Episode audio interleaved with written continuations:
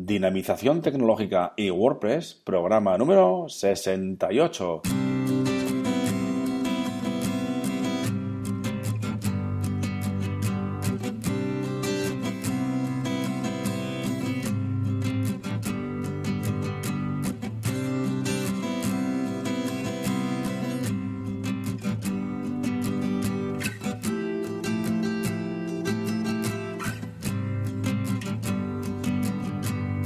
Buenos días a todos y a todas. Recibido un cordial saludo de parte de Óscar Abad Folguera, que es quien nos habla, y bienvenidos, bienvenidas a un nuevo programa del podcast Dinamización Tecnológica y WordPress.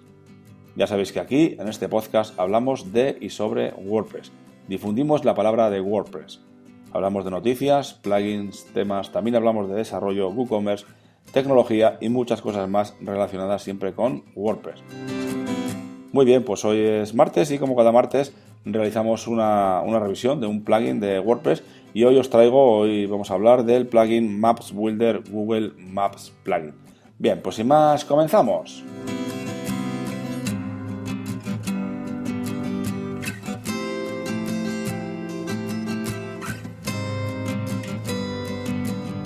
Pues muy bien, buenos días y eh, como os he comentado, como os comento, eh, vamos a hacer hoy una revisión del plugin Maps Builder Google Maps Plugin. Este plugin, eh, así como suena, ya os haréis una idea, que es para hacer eh, mapas de Google e integrarlos en nuestra página web, ¿no? En nuestro blog, en nuestra página web, en esas páginas o en esos posts donde nosotros queramos, ¿de acuerdo? Bien, pues es un plugin muy interesante, a mí me gusta mucho porque es muy visual y es muy fácil de utilizar. Por supuesto, siempre que utilizamos un, plugin de estos para utilizar mapas de Google, siempre tendremos que crearnos una, una key, una clave, de, del API de Google Maps, ¿de acuerdo? O sea que también tenéis en, la página del plugin hay un vídeo tutorial de cómo hacerlo y el enlace para que os lleve a la página para crear esos, esa API key, ¿no? Esa clave del, de la API. Bien, pues este plugin es muy interesante porque es muy visual. Bien, os dejo también unas, eh, una serie de, imágenes en las notas del programa para que le echéis un vistacito porque se ve mucho mejor que, que hablarlo. Se, se ve... Eh, en la página pues se ve un poquito mejor en las imágenes y vemos lo que puede hacer este, este plugin.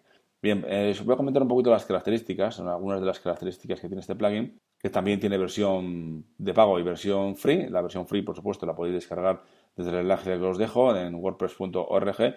Y bueno, eh, en, cuanto a, en cuanto a características, os comento que tiene el constructor de mapas a pantalla completa. Eso nos permite a nosotros ver eh, en pantalla completa y en directo con los cambios que vamos haciendo en el mapa. Entonces vemos ya, antes de publicarlo, antes de dar el OK, pues vemos ya cómo nos va a quedar ese mapa y así no tenemos que perder el tiempo eh, entrando y saliendo de la página en la que estamos incrustando o embebiendo este, este mapa, ¿de acuerdo? Permite la integración con la API de Google Places. Ya sabéis que Google Places nos permite eh, ver eh, los puntos cercanos, esos negocios cercanos y con, con, esta, con este plugin podemos integrar en nuestro mapa estos eh, Google Places y así poder ver los eh, negocios cercanos que tengamos y así también nos permite eh, incluso establecer un marcador personalizado. Ya sabes que los marcadores son esos iconitos que nos marcan un sitio, un lugar, una ubicación, ¿de acuerdo? También tiene integración con Snacey Maps, ¿vale? Snacey Maps es, es un servicio muy interesante para, sobre todo, sobre diseños de mapas y pues este plugin nos permite esa integración. También nos permite utilizar iconos de marcadores únicos, o sea, si tenemos algún icono nosotros podemos eh, personalizarlo, incluso también podemos eh, establecer el color del, icono en el mapa y así podemos darle un, aspecto un poco diferente y adecuarlo a nuestras necesidades para que parezca más visual o más eh, bonito al, al, visitante, ¿de acuerdo?